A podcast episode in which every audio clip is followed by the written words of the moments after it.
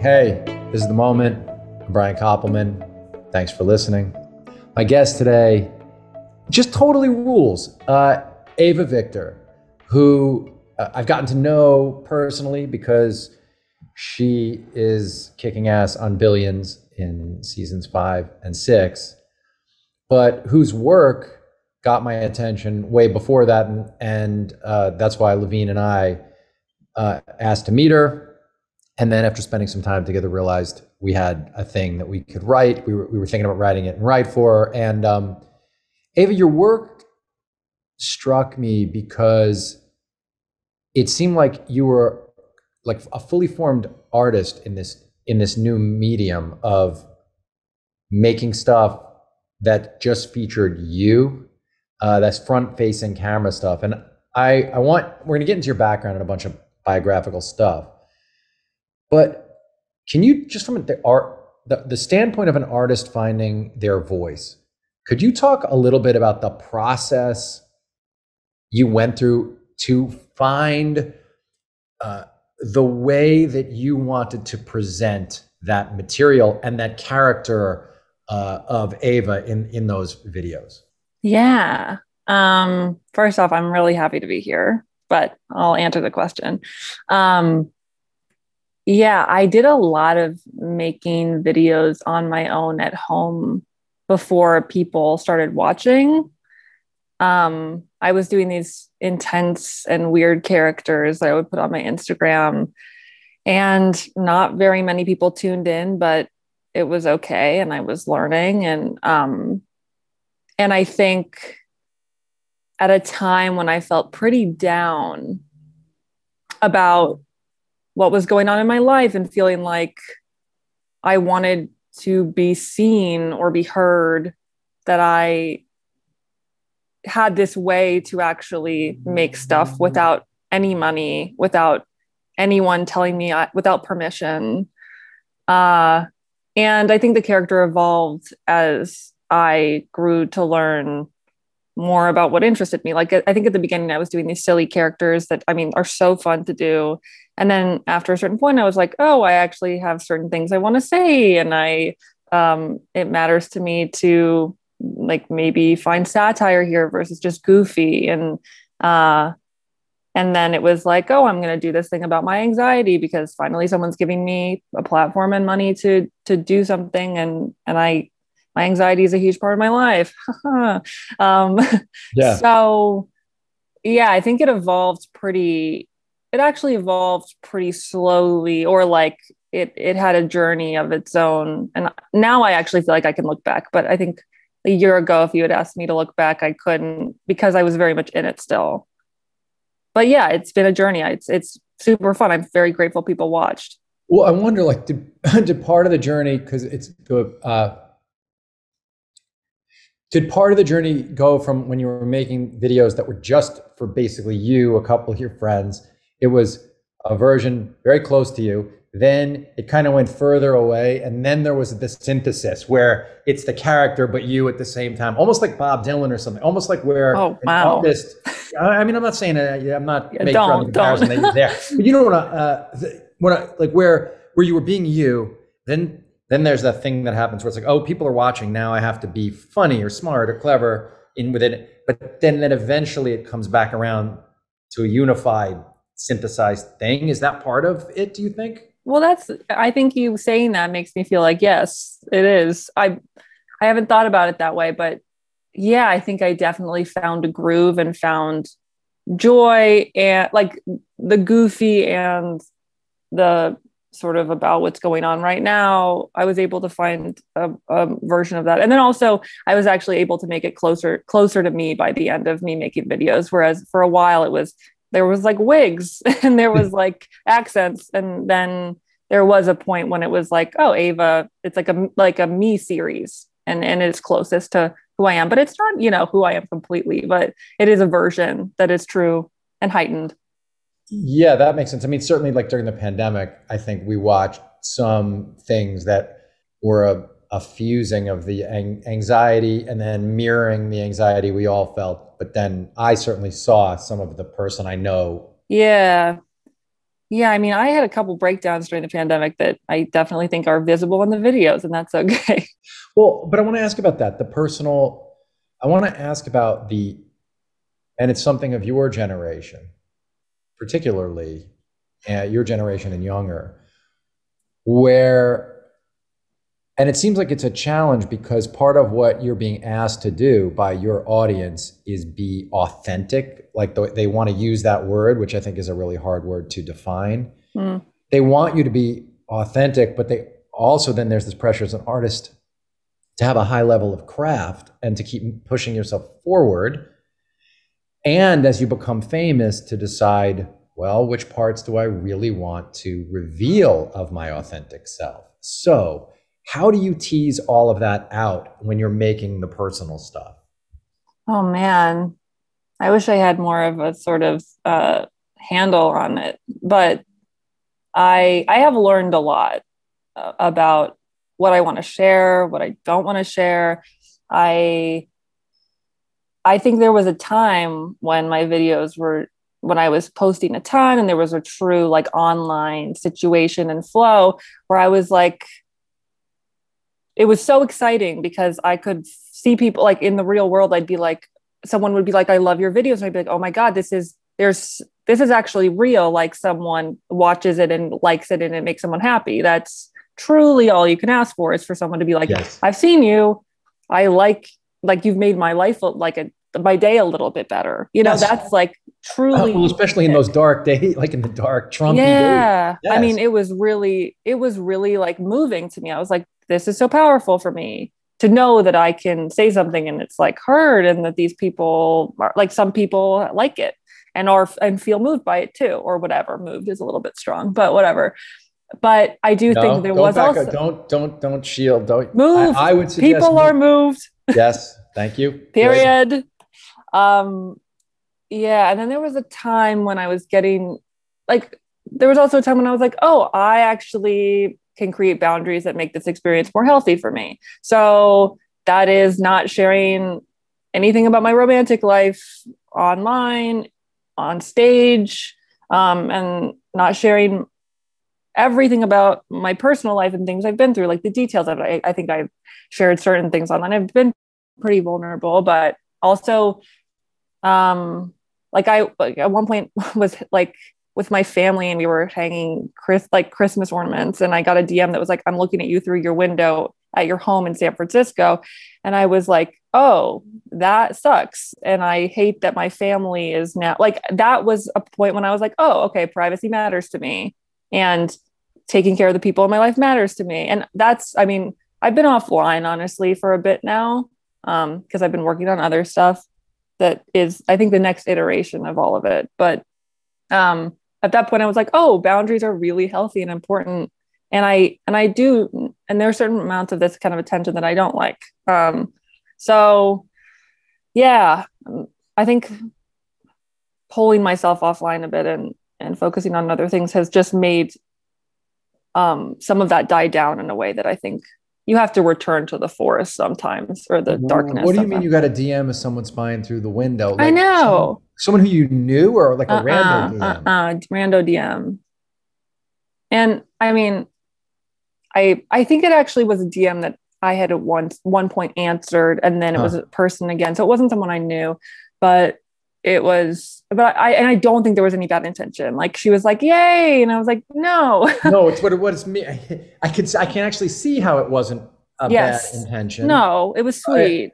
but, but i can also see how how not that inst how the um the incident itself but but um what it's a harbinger to could mm. be the thing that that really is dist- like that. Right. Right well, what it points toward could but isn't this? I mean, it's funny you say you're offline lately, but like, I mean, I saw your stories in the last couple days. Oh yeah, so, no, my stories don't count.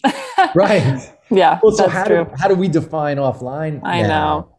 I mean, I think there are certain parts of my uh like myself, my story that I not my Instagram story, my personal story that I yes. didn't share online because they're not able to be encapsulated in like one minute. And uh, I needed more time in my life to come to terms with sharing it and things like that. And I think those are the projects I'm sort of diving into now. And those are like long, those are meant to be a, like long versions of me yes. exploring myself or having whatever, doing whatever. And I, um, wait, what was I talking about? I just lost just myself. online, offline, and, and oh yeah, and, and and what you meant, which was uh, these these projects. You're not really going to tell them now in these little bursts. Yeah. The, the bigger ideas you're going to tell in narrative form in some way, whether it's book length or movie length or right. what, whatever. Thank uh, you for following. Else, right. Yes, and that like my stories are just like, oh, I had like a weird breakfast. I found a dead pigeon on the road and it hurt my feelings. Like that's my story. Those are just like little moments that I'm like, okay, I like to be connected, but it's not like why why is my trauma hurting my body this way, you know, which is the movie. the movie. Yes. And and and which there was more of in the early days of your stuff. There mm. there was probably more of a just willingness to say whatever. Yeah. How much did you think about camera? Like because I want to like it's funny people don't all the time recognize the amount of and I know sometimes you might say well I just did it but I, like honestly part of this is staging mise en scène. Like I I think folks don't understand that this is storytelling with a camera.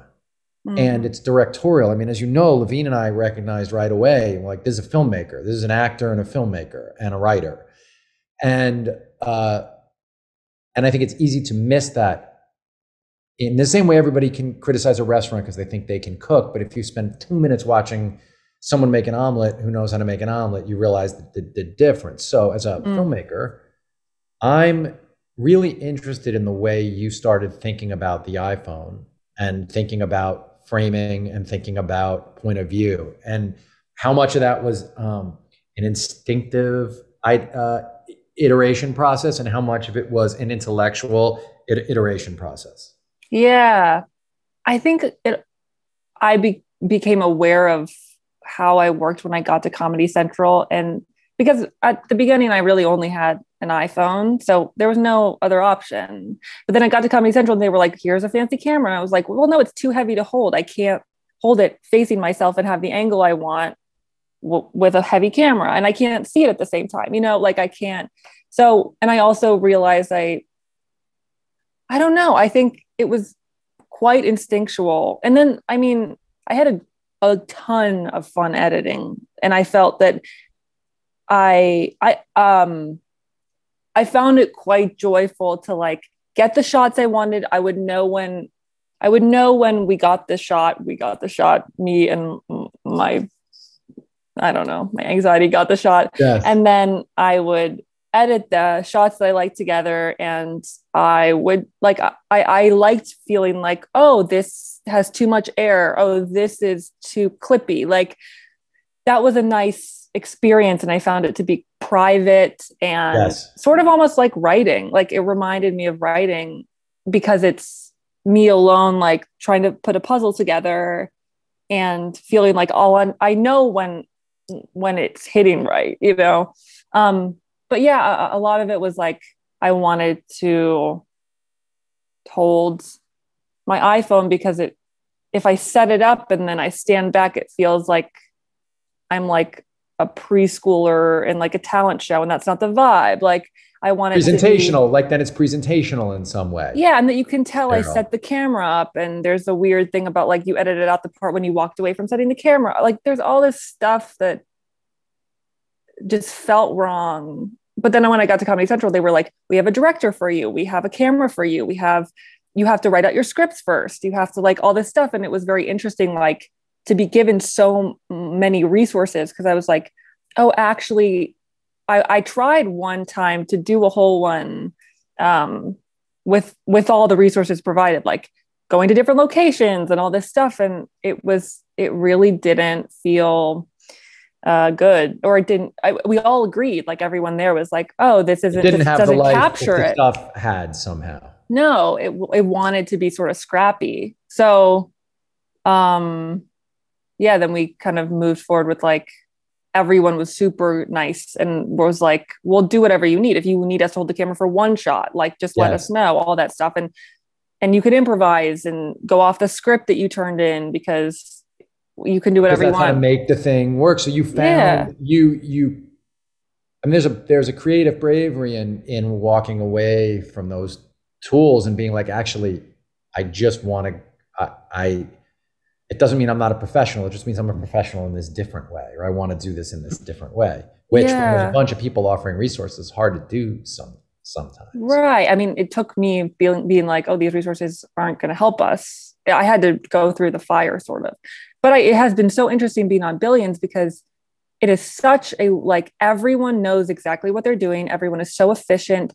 The camera is like you have such a style and I think that's really what it is. It's not actually like, it's once you find yourself in a style and the stories are meant to be told in a certain style, or the story yeah. you're telling is meant to be in a certain style to go like, if every shot was like one shot on billions and it was a wide and like you just moved like it was a one shot episode, that would be like very jarring and it would feel like I'm not at home here anymore. I don't understand what I'm doing. So I oh, think. Oh, yeah, the grammar thing is so important, right? The visual grammar of and the way the tone becomes unified. But realizing that about this character, you, the Eva Victor as the character in mm-hmm. these things, or you know, I, I, Dave and I would say like we found the voice in Billions in the fourth episode, and and um, as we are making the show, and then yeah, it is this thing, and you can feel it in the way that you guys all move, and in the way mm. that the words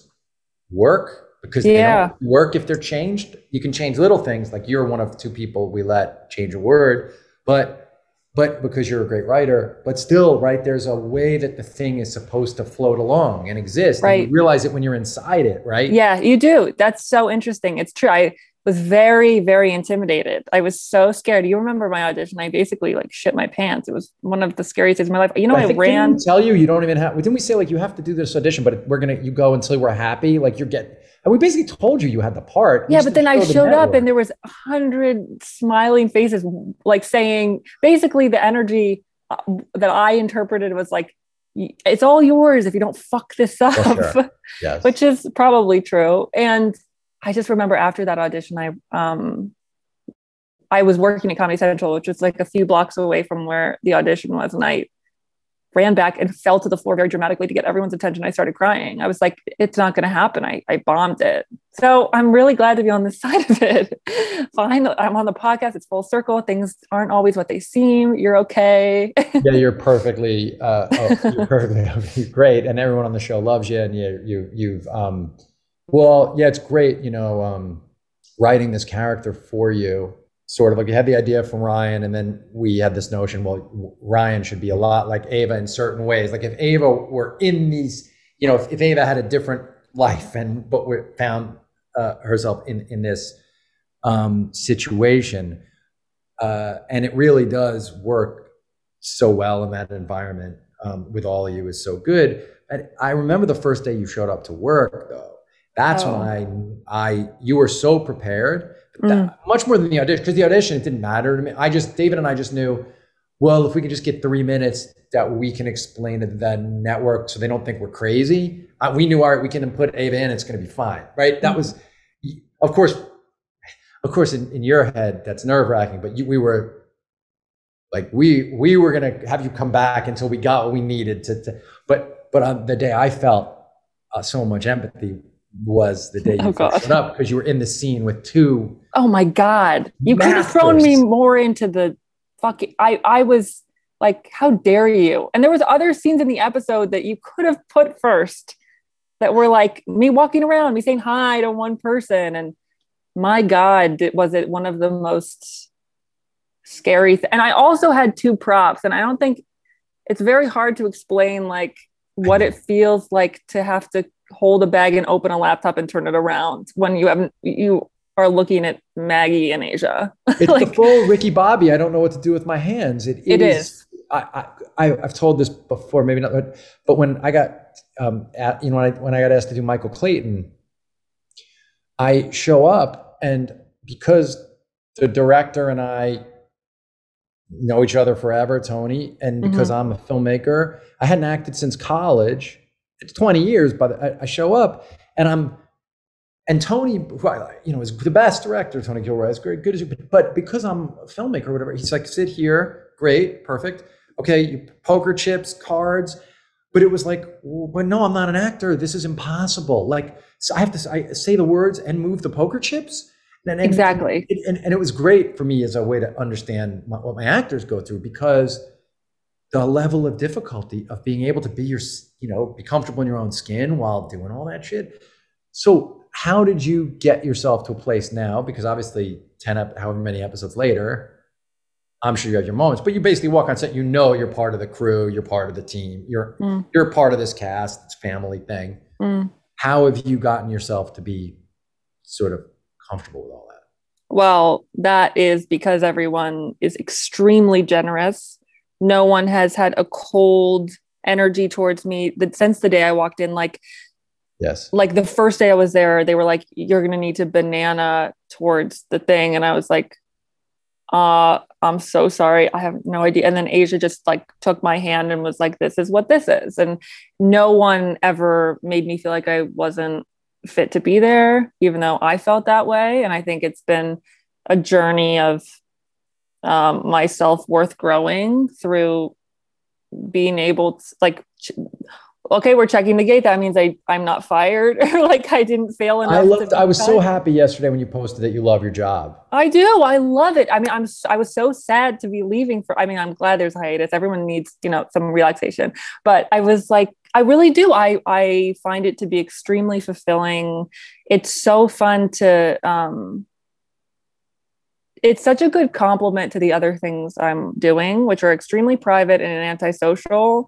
And are like very heady and i get to like a few days a week or whatever it is like my whole day is dedicated to bringing my body to be the piece in someone else's large puzzle and it's very therapeutic actually to to have one job that is a piece of a big puzzle and all my anxiety and fear and worry or excitement and joy all is about fulfilling this one duty whereas like there are so many other jobs that I feel like I'm taking on right now that are seeing having to put the pieces together. And so yes. each bit of the puzzle is like I can't even really even handle each one until the day that one presents itself. But um, it's it's actually so pleasant to go and be like, these are my lines. This is why I come into this room. I feel this way about this person I'm looking at, and they're saying that line a little bit differently, and I'm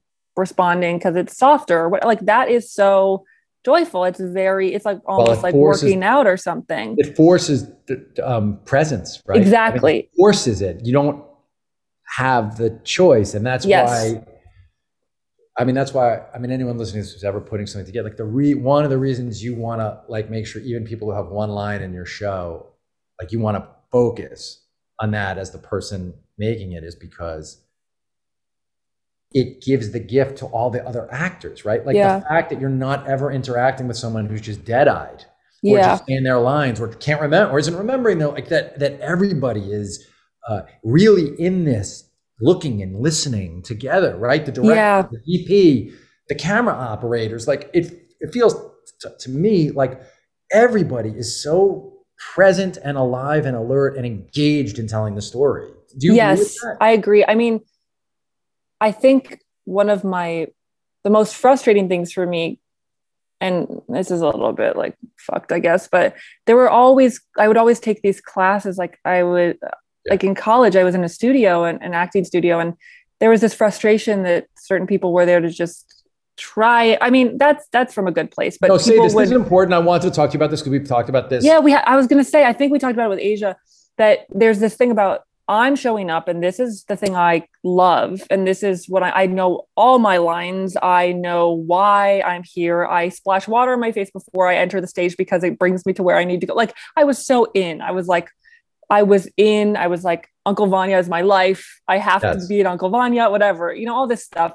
And it was really really frustrating to be met with someone who didn't care as much. And people have their reasons like it wasn't required that you have to care the most to be in that class. So it's actually it was a good lesson. And and i do not take for granted that i get to show up somewhere where everybody is like constantly continuing to get closer and closer to like there's everyone cares. Everyone's clear that they care. There's no false pretense of like i don't give a shit. It doesn't really matter to me. Yes. it's all extremely genuine and vulnerable. And then you then you get to the interesting stuff which is like i don't quite understand why i say this thing to you. And then you get to have that conversation. And then your brain's like oh i actually need this other person this other actor to talk to and then this other actor to perform. But like it's just this beautiful thing. I, I find it to be so fun and i'm so yeah. glad to be doing it. It's i really love it.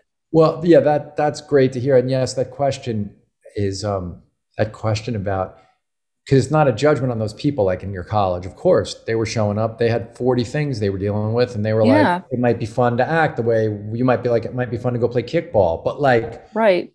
but for the guy or woman or gender non-binary person who wants to play kickball without like if you're just showing up giggling around about it, it's like, well, that's fucking annoying all day long. I've been thinking about at 3:30, I get to go play kickball. Yeah.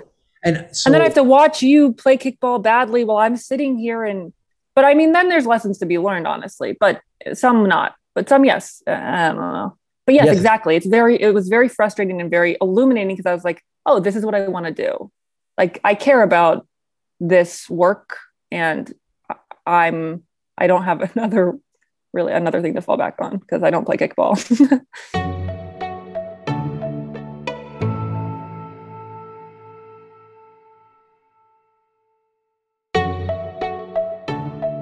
well i want to go backwards because your childhood is unique in certain ways and i wonder if it set you up for this and i'm not asking you to say anything that you're holding for your work or anything mm. like that but like just the biographical details that you people who know you would know, whatever. Um, like you both basically grew up with a single mom who was a, a ran a French school, or no?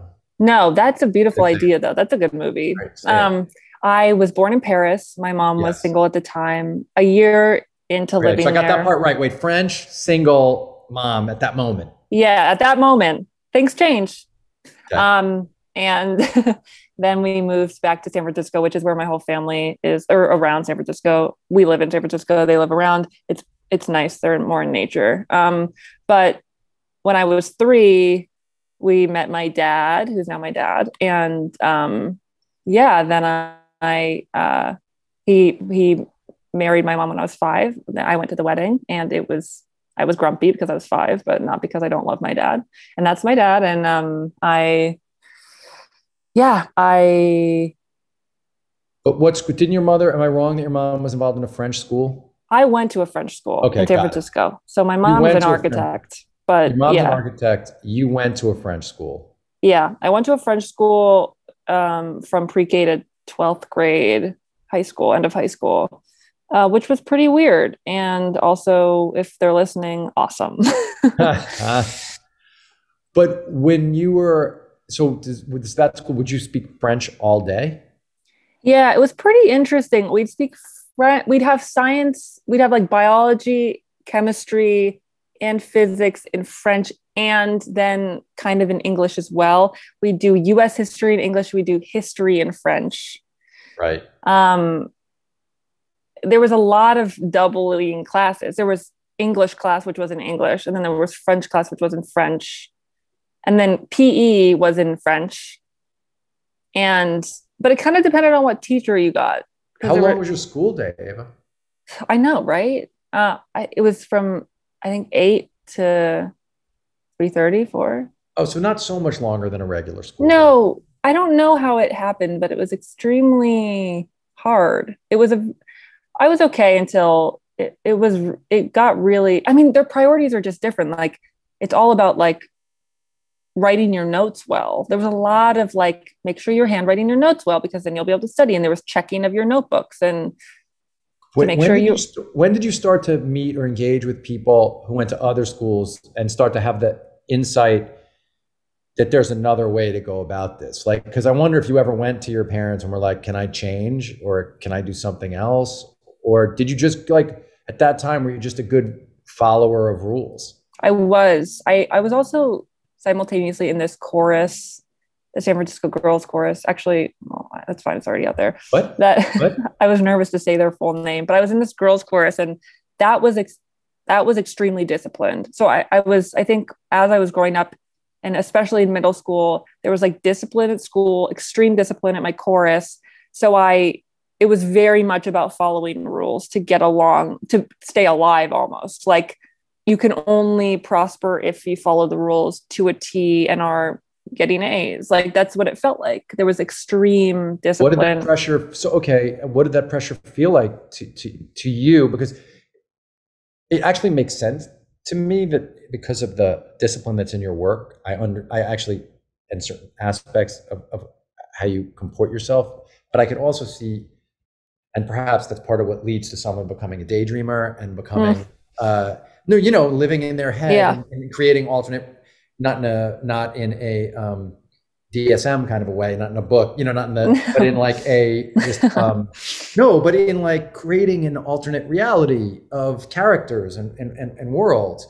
So there's was a lot of a dis- fantasy. Yeah. not in a disassociative way. That's what I'm saying. But but uh, did you feel pressure from this Yeah. stuff?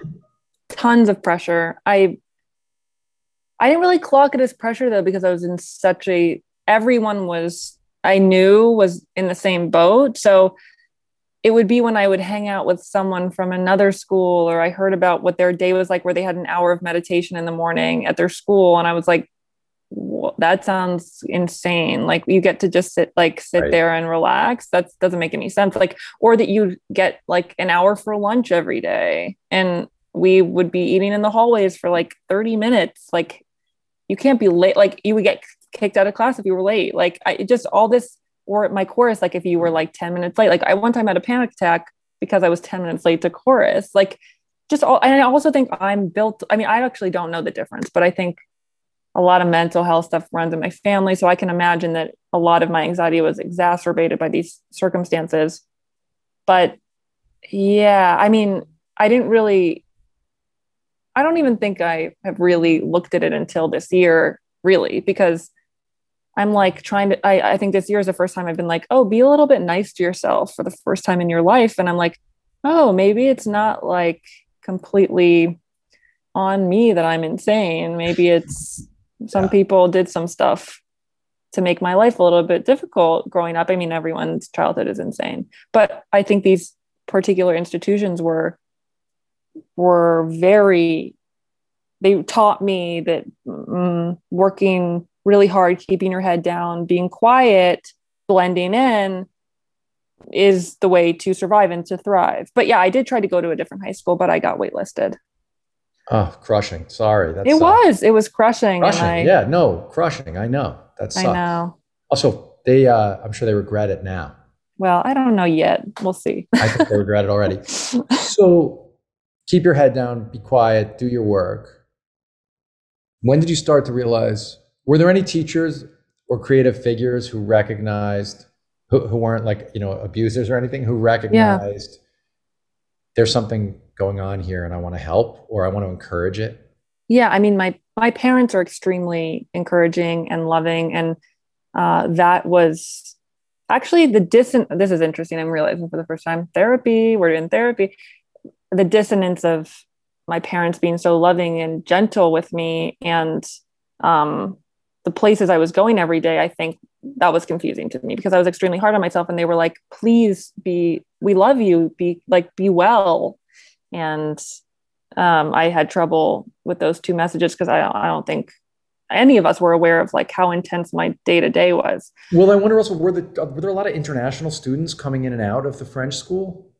Yes. Or so in, in terms of like making were you able to make real connections and friendships with people? I'm always interested in how writers develop. That's why I feel like yeah, that's interesting. writers have to keep their own counsel so much in so many ways or whatever. But so were you able to make real relationships with people that lasted? Yeah, I had really, I had really close friends growing up. I had like a best friend all the time, uh, like a few different best friends in my life. And I think I've always been someone who I like a small circle that we get deep. I don't want like it freaks me out to be in a big group where I have to talk about stuff that isn't the actual stuff going on. Yes. Um, I mean, I did, my school was very cool in that I got to travel to France a lot uh, through the school. Amazing. Not, I mean, a lot, like two, twice, which is a no, lot that's for a, big kid. Deal. Yeah, it is. And I did this exchange in Normandy where I had, uh, I had a correspondent, and I went and stayed at her house for a couple weeks, and then she came and stayed at my house for a couple weeks, and I just remember like they had a swing set in their backyard, and that was I just sat there. I was listening to Alison Krauss and swinging. I mean, and I every afternoon, their afternoon snack after school was Coca Cola and bread with Nutella, like a baguette with Nutella. And right. I was like, "Are you fucking kidding me?" Oh, yeah, Normandy baguette. I mean, I can't. Even, like, yeah. Are you kidding me that I I was also extremely like sexually frustrated at the time and was like would walk on the beach and see like a boy like 85 miles away and I'd be like, oh, that's that's my husband. Like I was just I was completely delusional, but I was it was really fan there was a lot of fantasy. So and did you start acting your fan like did you start performing in any way? Like writing were you writing the whole time, Eva? No, I would just write mean things about my parents in journals, nothing real. I no, I, I was like doing like lots of songs at family reunions. Like I would perform My Fair Lady at family. This is this is I I still feel like the buzz of humiliation come on when I think about this. I performed like the opening song of My Fair Lady to a family reunion of people I had never met. And I wasn't outgoing. I think I was convinced to do that because I loved that song. But there was a lot of attempts at performance and that I don't think landed quite how I wanted them to. I wanted them to be, you know, I wanted jaws on the floor, applause for days. And it was not like that. It was like, that was sweet that you tried that. yeah, that disappointment, that feeling when you share, as you, this is, I think, really useful for people listening to talk more about because um, I think it stops a lot of people. I used to say, like, the only reaction that matters, the only one you want is you really want somebody to read something or hear the piece of music or watch the piece of footage and go almost wordlessly to the window and then say, I never need to hear or see anything again, and then leap to their death. Yes. Uh, right. You want to give someone the final release. Yes. The final breath of, wow, the world was worth it. Yes. Yeah. And, and then when you do, and any reaction, and this is the problem, is any reaction less than that feels not just muted, devastating, but it's like it's cutting your head. They're cutting your head off. I know. It is so insane. I don't know where I got where we got the thing of I need to be I need to make the thing that affects someone to the point of they are able to perish because they've gone through the journey of their life because of my work. I don't know we where I got that need. Talked about this before. We haven't. We both see it the exact same well, way. It is. It's wild. I mean, it's I haven't actually spoken it out loud before, I don't think. Right. But it's of course why I'm constantly working more and more is I'm like, well, no one's no one's perished out of joy yet. Like Well, right. And and that, but this is like um when you because the reason is like you uh, I think because even in the littlest things that you create in that way, you put so much of yourself into it. Yeah. They can't I mean it's why Barton Fink is such a devastating thing to watch. If you've never seen it, it's devastating because Barton isn't really an artist, and he thinks he is, and he puts uh. it all.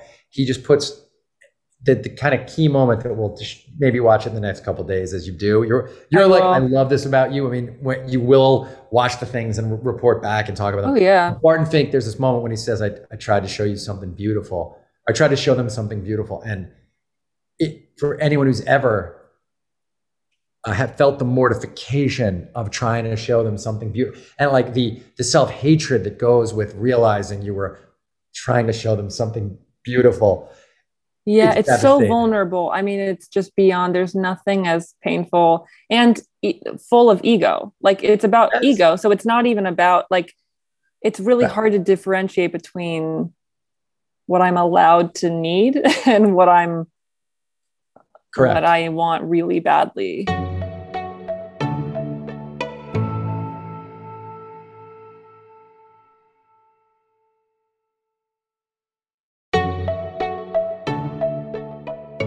when this would really kill me was when it was without for me was when I was and it's what one of the main reasons I had to stop doing A&R when I was an A&R person for so many years in the record business was it wasn't my work and I would hear the thing and it would make me I would know and I would try to share that with like the guy who had to go get the record on the radio and that guy would just treat it like a piece of shit. And because I was a shadow artist and a frustrated artist, I identified so heavily with the artists when I thought it was good, good, you know, when I thought they and it would kill me. It would just destroy me for them, for everybody. And I, I had to hate the person who didn't understand it.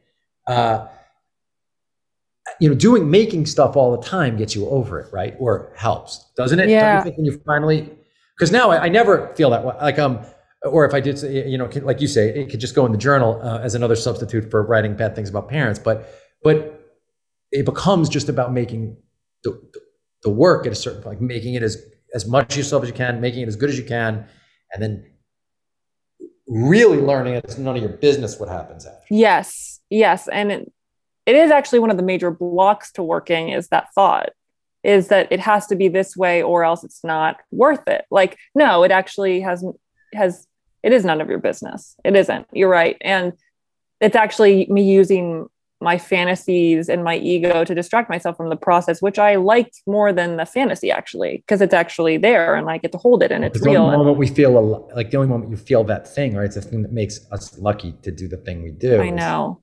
It is it is of God. It is something. I I don't really believe in God, but it is of God. It is divine. It is something very it is it is it happens it's happened maybe twice three times in my life where i'm like i'm meant to be here doing this alone in my room. No one is meant to know. Here i am. Yes the the, the moment the moments of touching whatever that thing is and i don't believe in god but like the i believe in like beauty and love and yeah art nature. What's that? Nature I mean, and also Porsche 911s. But I make it like I'm some. Like I also believe like there's a you know the beauty in the way an engine should function. But um, uh, when you really nail like anyone who's ever driven a stick shift car, like when you really nail a downshift into third and take off, it's all kind of like that. You're alone with car. that for me. What's that? You're alone with that right now. I am. Well, I know you're not. I know I'm on my own here on the podcast. Believe me, somebody out there um, understands what I'm, I'm saying. But so talk about how you got to that that place. Were you doing art in a serious way before college? In high school, I had a pretty transformational teacher who that was the thing. It was the people who were the teachers. Yeah. Oh wow, look at us. We got back. I had a teacher named Michelle Hayner. She was my theater teacher in high school for my junior and senior year of high school. And she was extremely thoughtful, hardworking, talented, kind, asked the most of all of us. And she, we did like Chekhov scenes with her, which is, I did a horrible Nina, but you know, God for, I did that throughout all of high school, my dumb little Nina monologue. I'm not a Nina. We all know that. Um, oh, you poor. I'm so sorry, but you know that Rian's going to have to say, I'm not a Nina. I mean, that's I'm not. almost. I'm there's not. almost no way Rian's not going to say that before. Well, good. I I season. totally yes. um relate. yes. Um, but yeah, I but it was very special to read those things. And also there was an element to that class, which was actually IB International Baccalaureate Theater, like program where you had to make you had to come up with a whole idea for a show.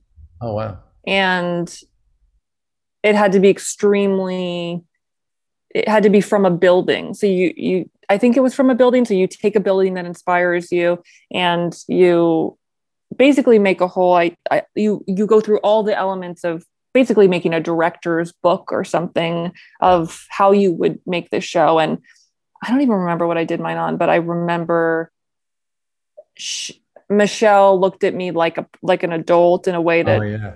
that I needed, and I was not even going to do theater. I kind of did it on a whim because I I wanted to do visual arts. Like I really liked painting and I liked that. And I was like, I think I should kind of follow the fear here and, and do theater. And it was a class of four people. It was so small.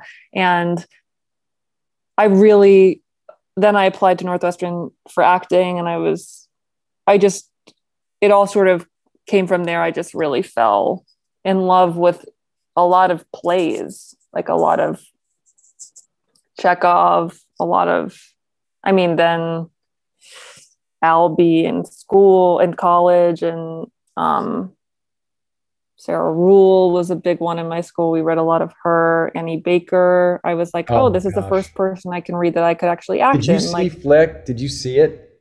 I didn't. I saw a video of it online. I saw a video of it some of us got to do this showcase in New York, which is why I decided to move to New York actually, because I enjoyed my time during the showcase. But we did the showcase my senior year for agents and like networks in New York. And the scene I chose was from the flick, and it's like them sitting at the end of the stage, like like this sort of rom-com energy to it. But I just loved her dialogue. I found yeah. her to be her to write in a way for the first time where I was like, oh, that's how people talk, you know? Uh, yeah, seeing it was just one of the most remarkable things I've ever seen on a stage. Well, uh, did you want to be a playwright when you went? Were at Northwestern and you were acting. Was it acting in theater in your head? Were you already thinking about becoming a filmmaker? What What was the ambition? Um, it was pretty organic. I had a teacher in school too that I, I took a playwriting class. I think my freshman year of college, and that opened my eyes and i felt pretty disempowered at the beginning of college because a lot of getting to work on stage was someone casting you in something and yeah. i wanted to do i wanted to feel a little bit more artistically alive and that i wasn't more in control than i felt i was and so i took a playwriting class and then from there on out i just did all the playwriting there and i became sort of what it's like a playwriting module, but it's a minor. They're sort of equivalent of a minor, um, and I found that to be one of the ways to that I that I really felt alive and that I could create all this stuff that was that no one had to give me permission for. I guess that's sort of recurring theme here is that uh, I I have wanted permission and the frustration of not having a space to to be the artist I want to be has led to me kind of wanting to write for myself or or make things for myself. And yeah. So when you came to New York, the thought wasn't I'm going to come to New York and audition as an actor. It was like I'm going to come. I'm asking, or uh, it was like I'm going to come yeah. and make stuff. Well, no, that's the. It's funny. I um, my senior year of co- I had been doing comedy also through college and found a lot of joy in that. And I my senior year of, of college, I was like blonde. and I was like, I'm an actor now. Like, I'm an actor. We're dropping all the other things. I'm an actor, and it, it's not possible to do uh, many things at once. And so I will not write. I will not do comedy. I will be an actor. And oh, really? Yeah. And that didn't really, weirdly, didn't really work out for me, you know. But I, I auditioned a ton, and I was, I was really it was really hard. I moved like the day after school ended and I I was working with an agent who just wanted me to do who who kept sending me to auditions for regional Shakespeare tragedies. And I felt so sad. And people would look at me like you should not be doing this. Like these people auditioning me were like you need help. Like oh someone oh needs gosh. to fucking save your life. And and then that didn't really feel good. What, what, what were you so sad? Wait, you, you're saying you were in New York and, and this was all making you feel sad, or you would get so involved in the tragedy of the Shakespeare you would feel so sad? Like, what, what was only. going on? I, I was, I felt pretty alone. I had a couple day jobs cobbled together to make ends meet. Uh, it was really hot. I got here in the summer, yeah. which was a bad way to start out one time I left a pot on the no, I left a burner on all day and there was no pot on and I came home and the burner was on and my roommate wasn't home yet, thank God. But I was like, oh my God, right. you're so close to the end. like it's over soon. And uh, then I started doing comedy and then I felt better because it was always what made me feel better. And yeah. I then I guess I started doing characters, which felt like writing and acting and all done by me. And then, yeah, I, I guess that also like when you started. What did it feel like when people in? So you're someone, you know, a big battle for me was to get to the place where I realized you don't need to ask anyone's permission to do the art you want to do. I'm just saying for my own life that took till I was 30. You know, you got there much quicker than I did, and. uh wanting permission and then knowing you got to just give yourself permission to be whatever kind of artist you you you want to be. Still though, so people start reacting to the videos you made, the stuff you wrote, you started getting essays, like all sorts of stuff started to happen for you. Mm-hmm. But when figures in the business, Judd, me, and Dave, other people you've told me I'm not going to mention because I don't know if stuff's public, but like when people started reacting to your work. How did it hit you? Not uh, you know not the uh, privacy not privacy but i mean when when people in positions to uh, officially say this is worthy and valid did it affect you in some way or no yeah definitely. I i felt i felt so excited and overwhelmed. And I I couldn't believe it. I I couldn't believe that I was meeting people who were so who saw me as an artist and who saw me as a filmmaker, a writer, a director, like that feeling like I can now own those terms is because yeah. I heard people say it to me that I admire. And I w- would never have felt like my videos equaled that until these until people reflected it back to me and I'd never thought about what my goal I, I in my wildest dreams i would never have expected someone to ask me well what story do you want to tell? What's the story of you? Right. Or i had given up on the idea that i could act be an actor like an actor in something. I just i didn't realize i'd given up on it but i had said okay that lane isn't happening.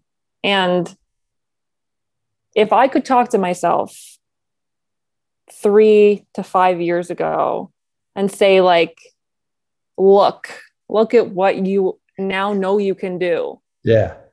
Look at what you get to do every day. You get to choose between doing these two things that are your wildest dreams. I I don't stop enough to reflect on that, but I'm really I'm happy.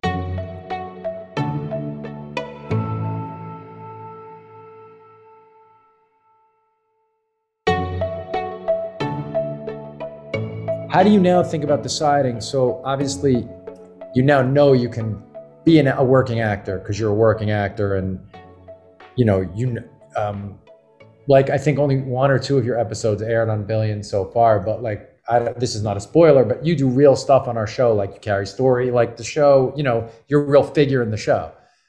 Um, and uh, obviously, you've gotten other acting offers and all that stuff. So, how do you think about and you're going to get so many more, I think. But so, how do you think about that? The the the spending of your time and which feel you know how, how are you going through that decision tree for yourself? Yeah, I I'm in a place where if something lights me up, I will excitedly do it.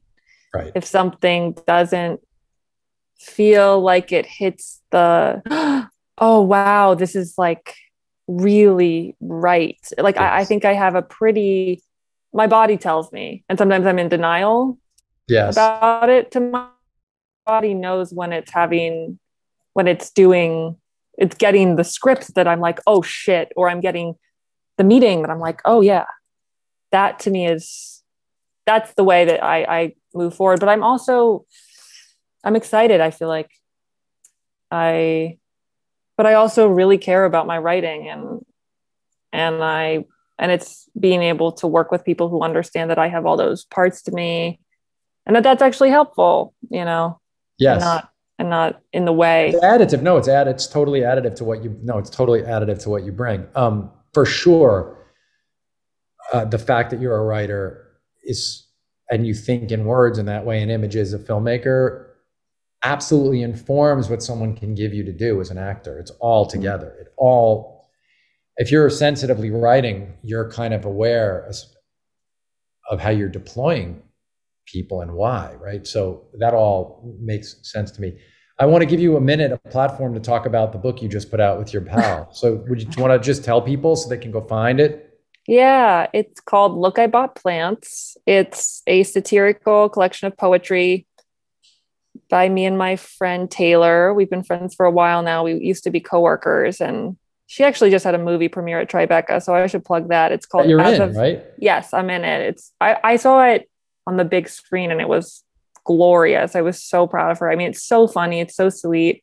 Um, it won the Nora Ephron Award at Tribeca. Say her full name. Taylor Garron, and her movie is As of Yet. And you have to watch it. It's beautiful.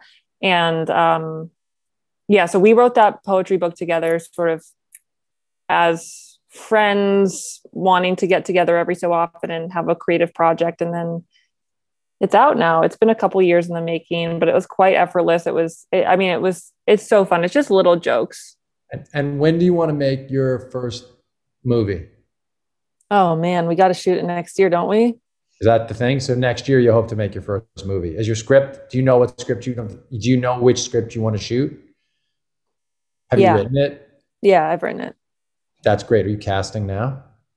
I'm looking for my DP cinematographer before casting. Yes, definitely. All right. I'm new. I need someone who has who has all who is the the light of my life. I need my partner. yeah, that makes that makes so much sense. It's so smart. Uh, how you've got about all this is is so smart, and uh, and I can tell that you've been pretty diligent of late about putting self care pieces in too.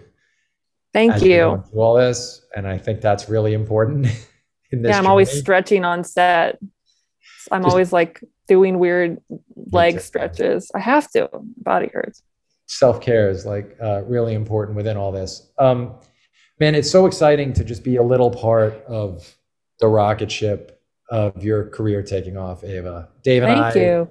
Dave and I just really feel like um, we lucked out getting you to be a part of the show. Oh and uh, and really as an artist, I'm so um, I'm quite inspired by your the way in which you keep refining your point of view as an artist, your openness, and then the decision making. Really admirable. I can't wait to see what comes next for you. Thank you. I mean, I just want to reflect back like you I, I almost feel like I have little angels watching over me that you put me in, in this project in your like I mean amazing project and that you put me in the room with someone I mean with Asia yes. and how expansive that's been for me and how talented they are and how I and how warm they are and how I just it's opened my mind to to show me what it can be like to be collaborating with someone as an actor. And i and i really am grateful that you've allowed I, that and maggie and everyone you know and will and i agree. No even i mean i would just say like that little crew group of i mean will roland asia and and you as just in terms of just like the sheer amount of just talent on that bench of varied skills is pretty insane i know you got to get them to sing and uh, and you're correct. Asia's um, a remarkable, remarkable human being, and and their their their gift as an actor is it's because Asia became famous in billions. I know that people probably think they're like Taylor. And yes, they're gender non-binary also, but they're nothing like Taylor. And that Yeah. is it, the distance, the gulf between who Asia Kate Dillon is and who Taylor Mason is so big. Yes. I mean, the first time I met them, I was like, thank God, this is the nicest person I've ever met in my entire life. They're so warm. They're so welcoming. I was scared I was going to show up and I'd be like looking at Taylor and it would be like, I mean, I would that- die. Well, that's the amazing thing because when you know when uh, action is called, Asia's just there. I mean, Taylor Boom. just boom is there. It's all in their eyes. They do so much work. They're so there. Well, it's so deep. Yeah. Um, as is thank your you. Eva Victor is online, even though the, uh, she says she's not. Like, oh, I'm not online. I mean, she's so online. So you can find her on Twitter and on Instagram. Not on TikTok anymore, I guess. No, I had to go. My brain was, I mean, it was the most fun app of my life. I had the best time of my life. I got to go back. It's It's so the most fun. You got to get in there. It's just. I so know. much- It's so It's crazy. just so much fun. But uh, you can find Eva on the social medias. You can find me at Brian Koppelman on Twitter. Uh, Billions comes back September 5th. Yay. Eva kicks ass, and then season six will come right on the heels of it with more of Eva kicking ass. I mean, not, not there are no fight scenes. I don't want to promise something we can't deliver. Someday, please. Maybe. All right, everybody. Thanks. We'll see you next time. Thanks, Eva.